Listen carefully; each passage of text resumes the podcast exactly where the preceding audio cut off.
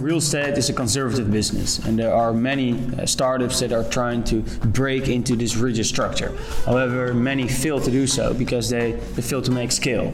Today, Guido and I have found six companies that have left the startup stage and are potential new unicorns. Yeah, today we're talking uh, within two episodes with these six companies. Um, in the first place, we're gonna see how these startups are servicing mostly the tenants, the end users. Um, those are Opener, Channels, and BGrid. In the second part, we're gonna look at data uh, used to increase efficiency in a building. Those companies are SmartVatten, Eco Building, and PulseCore. Yeah, and we'll be looking at the, the barriers that they have uh, had to break through in the past, but also their future growth strategies. And yeah, we believe that now is the timing. We were always told never waste a good crisis. Well, I think we can all agree that we're in a crisis right now, so we need salvation. And these six companies will explain it to us in the coming two times 30 minutes. So hang with us. Stay with us. Let's go.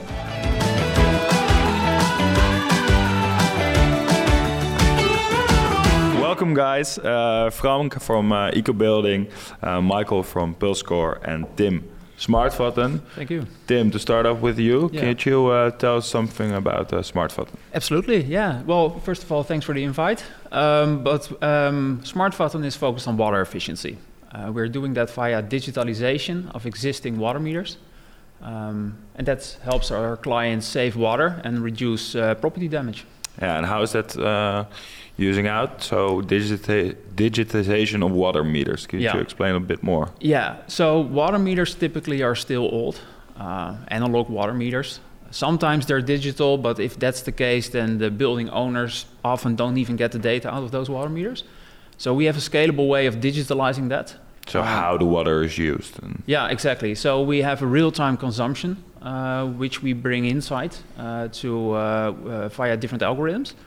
So we see in the data patterns if there is a leak in the building, for instance. And that helps property management, but also tenants to see if they can reduce their total water consumption and fix leaks if they occur right away. And if this is this an actual leak? Is there water leaking out of a pipe, or is it um, this? These customers, they, they, they, they are they're using too much water. Yeah. They keep on flushing. Yeah, the yeah, toilets keep on yeah, flushing. Yeah, so good question. So we have an algorithm that detects larger deviations. So for instance, if a pipe breaks down, then we see that within a couple of minutes that the consumption goes up significantly. However, if there's a base flow during the night, uh, so six hours, seven hours long of continuous water flow, then we know that there's a potential smaller leak occurring. So okay. it can also be indeed that there's maybe a flushing system of a toilet that is broken down, or maybe a tenant has forgot to put yeah. down the water tap. Yeah, if you have Guido as a tenant and he's taking too many baths over his heavy weekends, yeah, uh, no, we can detect you from now on. Yeah, but in, in general, we see if there's if there's a break in that pattern. Um, so if you take a bath for a couple of hours, that's all fine, uh, as long as it's not. Uh, 12 hours long water consumption. yeah, yeah, hot water uh, boiling almost. Okay, Frank, uh, your uh, company Eco Building is also on the yeah saving side, but it's much more on the energy savings, yes, I guess. Yes, exactly. It's it's about energy saving. It's actually an um, it's actually a Priva product. Priva, so we have more like a corporate startup, as we called it before, uh, where eco building is about the energy transition and about energy efficiency. What we do, we make buildings more energy efficient using artificial intelligence and smart technology. We can explain that later more on. So we make we, we help buildings save 20, 30 percent of energy and we have a solution for the energy grid, where there's a large problem with energy balancing. Huh? When the wind will start blowing, there's a lot of electricity, but that's not necessarily the moment that people or companies use the electricity. So yeah. there's, there's a challenge with, with, with, balancing the grid. Well, and buildings can provide the solutions there. So is the building really um, working as a battery at that well, moment? That's a nice one, yeah. You okay. Could, you, could, you could see a building uh, as a thermal battery. Uh, the nice thing about thermal energy, about heat, is that it's a slow process. That means that when you will heat up a building with a heat pump and you make it warm, you can easily switch it off for half an hour later when there's less energy available in the grid. So an, an, an, a building can be part of the solution of the energy grid. It can it can function as a buffer in the energy grid, and that's very interesting. But that's that's one of the two, and the other one is that we make them efficient, so we can just save energy for our uh, customers, which are tenants or building owners. And do you guys also take care of the data collection, or is it mainly making it efficient uh, by using data that is gathered by other? Well, how it actually works, we make what we call in a nice word a digital twin or a virtual copy of a building, which is actually a copy of the complete installation in the building. So let's say like a, like a heat pump, like a manifold, like a release system, like a radiator group or floor heating. You have like a you make a copy of this building. We make this copy. We, we call it a digital twin. We fill this copy with data, and based on this data, based on these properties, eh, for example, how large is the radiator group, how well is the building isolated, how much energy do I need to heat up this building, we can very accurately predict how much energy is needed to heat it up, and based on these predictions, we steer the installation. Yeah, with how many people are gonna come in, Exactly. what the we look at temperature the will be. future. So yeah. we don't look at the current temperature or the current outside temperature. No, we look at the future outside temperature. We look at the future sun radiation. We look at the future building occupancy. And based on that, we come to the most optimal way to steer the climate installation. All right, Okay. Frank. Yeah, we'll be talking about the future uh, more on later. Um, so, um, Michael, Yeah. Pulse Core. Pulse Core.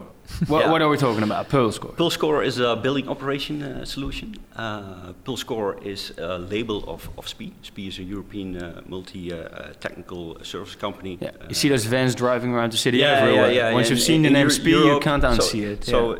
Just like Eco Building, we're a corporate startup, uh, so separate label, separate team, separate product that we call uh, Pulse Core. And what we did is um, collecting all that knowledge, all that expertise of our service engineers, translated into a platform to really help customers uh, operate their buildings and manage their, their buildings. So actually what we do is, is sort of continuous commissioning of the building and, and keeping the performance of the assets in the building at, a, at, a, at a level uh, uh, that, that our customers want or even increase that, uh, that level. And to make it a bit more specific, so you're increasing, uh, well, the, the building and, and make sure that, that, that you continuously improve it. But Yes. what are you actually focusing on? What are the features that you are improving? We're improving the lifespan of, a, of, of, of an air handling unit or, a- or a heater, uh, so, so the assets in, uh, in, in, a, in a building. So heater, for instance, how does that work? We have a heater, um, we're trying Yeah. to expand its lifespan. We collect all, all the data from an asset management uh, perspective, asset management data, sensor data, bringing that data together. Uh, we have our uh, own developed algorithms and use a, uh sort of predictive maintenance technique to predict uh, the outcome of, of that, uh, that, that asset and uh, turn that into to information and inform our customers or inform the, the service companies when they have to do their, their maintenance and, and what task they, uh, they so- have to do. Yeah, so is it mainly focusing on making the operational costs um, lower- less by predicting what's going to happen in Lo- the future? Lowering op- uh, operational costs is one thing. Uh, expanding the lifespan of, of, of an installation, looking at multi-year planning for, for uh, maintenance or replacement of, of installations, looking from a circular perspective. So uh, that are all uh, added values, and also, of course, uh, the whole energy transition and energy management that we uh, that we do with, Right, with uh, the platform. Yeah. All right. Thanks. Well, so you Guido, we've got uh, smart ideas at the table uh, again. I guess so, yeah. Um, uh, Tim. Water, yeah. So Uh, water is abundant in the Netherlands. Uh, I don't think it's You think so? Yeah? everywhere. Yeah, we think so. So um, water. When I look at my my energy bill, uh, uh, I don't want to look at the gas bill anymore. Uh, electricity makes me mad as well. And then Yeah. I look at water, and then I feel a bit calm. Yeah. Where's the problem? Well, I think we had a lot of problems last couple of months in the Netherlands and in Germany with water scarcity. Um, but aside from that, we have a big problem with water in buildings because water is the most uh, problematic factor when it comes to building damages. Uh, a lot of building damages is caused by water. And our clients, landlords, property managers, they don't really have a way of tracking their water consumption, let alone knowing if they have a leak in their building. Yeah. So aside from maybe the ethical question that we maybe have a sort of an ethical responsibility to save it because we think it's a limited uh, resources uh, resource that we have in the world. Um, yeah, it actually makes sense uh, on a building to building level to to track and, and measure your water consumption. Yeah. Okay. So okay, so there is a problem, uh, but do you encounter more people like me that don't see the Yeah. problem? Yeah, that, uh, absolutely. Yeah, absolutely. So especially the first couple of uh, years, months when we first entered into uh, into the Netherlands, uh, yeah, we, we heard that a lot from from clients saying like, yeah, well, the water bill is so cheap. Really, why do I need to save this? Okay, well, luckily we're now in a situation that more and more landlords are seeing the value of sustainability. But also the value of uh, predictive maintenance and helping our property management know if they have a situation on their hands when it comes to water consumption. And when did you see this change? Um, well, it took a while for us uh, to to let them know uh, and to really explain them like, hey, listen, guys, we have uh, we have a way of, of helping you even more with your efficiency uh, of your um, um, again uh, making sure that your property isn't damaged because of water leaks. But but we see that now the, the momentum is growing for sure, and we are growing uh, like like crazy. and the sustainability topic, what you just mentioned, is also quite interesting because we saw the same uh, same situation with energy. Uh, where, let's say 15, 10, 15 years ago, energy saving was just about money saving. Every customer would just see how much money will I save. And now you see that other values got more important, like sustainability. Yep. Uh, people, uh, different stakeholders. We see a younger generation of managers who have uh, uh, who see the, the, the, nature and the environment as more important, but also you see the legislation. Absolutely, uh, and there's also a lot of more operational cost involved in that because a lot of our clients they want to do something with sustainability, but that means that they need to report on data, for instance. Well, how you get data out of your properties is something we can help them with. Yep. In, like aside from calling up tenants and asking them to give down their, their meter readings of their water meter. And how big of a role does water usage play in uh, things like climate change? Or sustainability?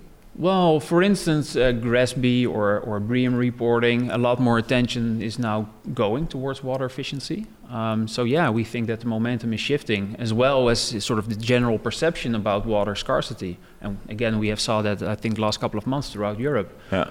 And are you also like um, on? Okay, so you're, you're focusing on the usage side to decrease that part. Are you also looking at the supply uh, side? So are you uh, collecting rainwater? Uh, to, to flush the toilets, uh, for instance, stuff like that? Yeah, great question. So we started out by saving water on a building level. So that was sort of the original starting point of our of our company. And then we noticed that there was a blind spot with our clients because it was very hard for us to help them save water because they didn't know what their consumption even was. Yeah. So we think scalability is everything. So we want to take one step back and help them get data because then we can actually save water on plus 10,000 buildings, what we're now doing. Yeah, and I, I also think that this. Uh, um, well, since since 12 months actually, that ESG has become a, a, vital factor in investment decisions. So, for instance, at my job as an investor, since one year, uh, we have pension funds from all over Europe that are focusing on Article SFDR, Article 9 funds, and that brings much more money to the table. So, for instance, new projects, we're also uh, looking at at at at new innovations to increase the ESG score or GRESB score or whatever of a property is not only because we want to or because I'm a young manager uh, wanting to create a sustainable building. It's also because I can pay you more. Yeah. Is that something you encounter as well? Um, yeah, yeah, of course. Uh, the, the, the focus on, on, on sustainability and, and that kind of goals is, from an asset management perspective, is, is really increasing, and it's uh, not only the operational costs anymore. It's it's it's also a social uh, discussion. It's it's regulations of of course, and uh, so uh, we we encounter that uh, much more in in in, in uh, what we're doing with with PulseCore. Yeah, yeah, So your your company originated from a well a huge company actually. Yeah. Um, so they also saw the the added value in your solution. Um, exactly. Have you found problems bringing that solutions to other customers as well? No, no. Uh, I, I, think it's an easy way. Well, no, easy way. Uh, I think we have a network uh, within SPIE to to uh, uh, attract those customers and talk to those customers. So that's that's a huge benefit, of course. Uh, but again, the interest in, in, not only sustainability, what we, what we saw in the last two years is a healthy, comfortable climate due to COVID, much more interest from AR uh, professionals or facility management to talk about that, that kind of uh, problems and issues and challenges that we have. So um, uh, we, we, we, saw that we, uh, we, we could grow and, and scale uh, besides SPIE and, and talk to customers really from a PulseCore score perspective. Yeah. Michael, how's this for you? Because energy usage or and the relation to climate change is much longer already an issue. So it's still growing in uh, attention.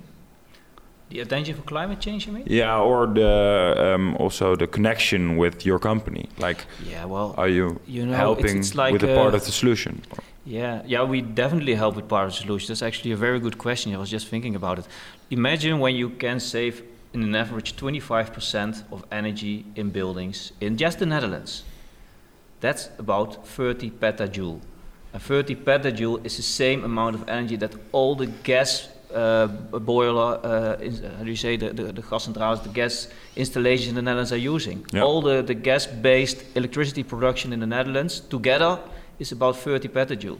So imagine just making buildings safe more 25% more energy Right, efficient right. just saving that. I get the solution, and, and it's it's you've got a great point. But then still, why hasn't it happened yet? What what are the biggest barriers that you encountered over the last ten years? Yeah, that's a good question. This is also a question about how we are scaling up. Um, what you see now, the last 40 years, um, climate installations in buildings are just steered by an outside temperature, just by an if then else statement. If outside is 10 degrees Celsius, then I put the boiler so hot.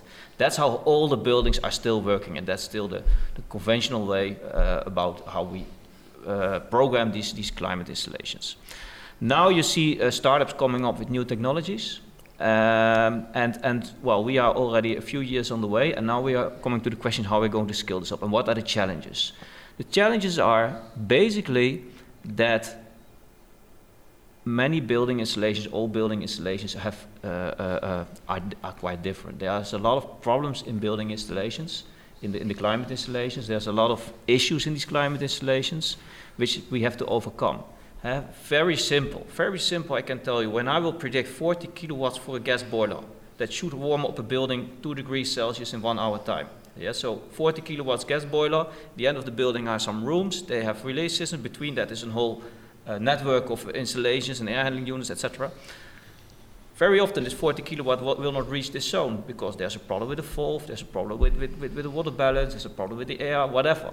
So this you need to uh, you need to focus on to fix this. Um, we are developing technologies to do this automatically. We have anomaly detection and all sort of things to automate this process, but that's something you have to go through. When you will implement smart technology in a building, you have to have a building with an installation that works well. That's actually a blocking point all over Europe for these technologies. What do you think about that, Tim? Do you have an opinion about the way startups or scale ups encounter larger corporations with their solutions? Is there is there room for improvement? Yeah, uh, it's it's an interesting one. Uh, I think scalability, as mentioned, I think is very important. So therefore, we personally we we reach out to the biggest real estate companies in order to get that skill. But but yeah, like there are more stakeholders, of course. Uh, I think it was mentioned in the previous conversation as well. Like you need to align as well with tenants or with building managers or whatever.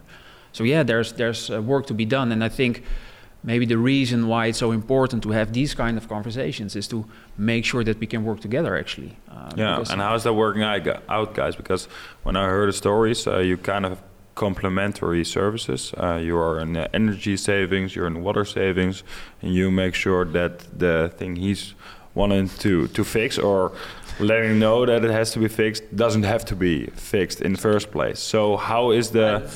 We have a very practical example actually here on the table. Okay. We sold our technology to a, a large schooling organization in the Netherlands, Avans, in Breda.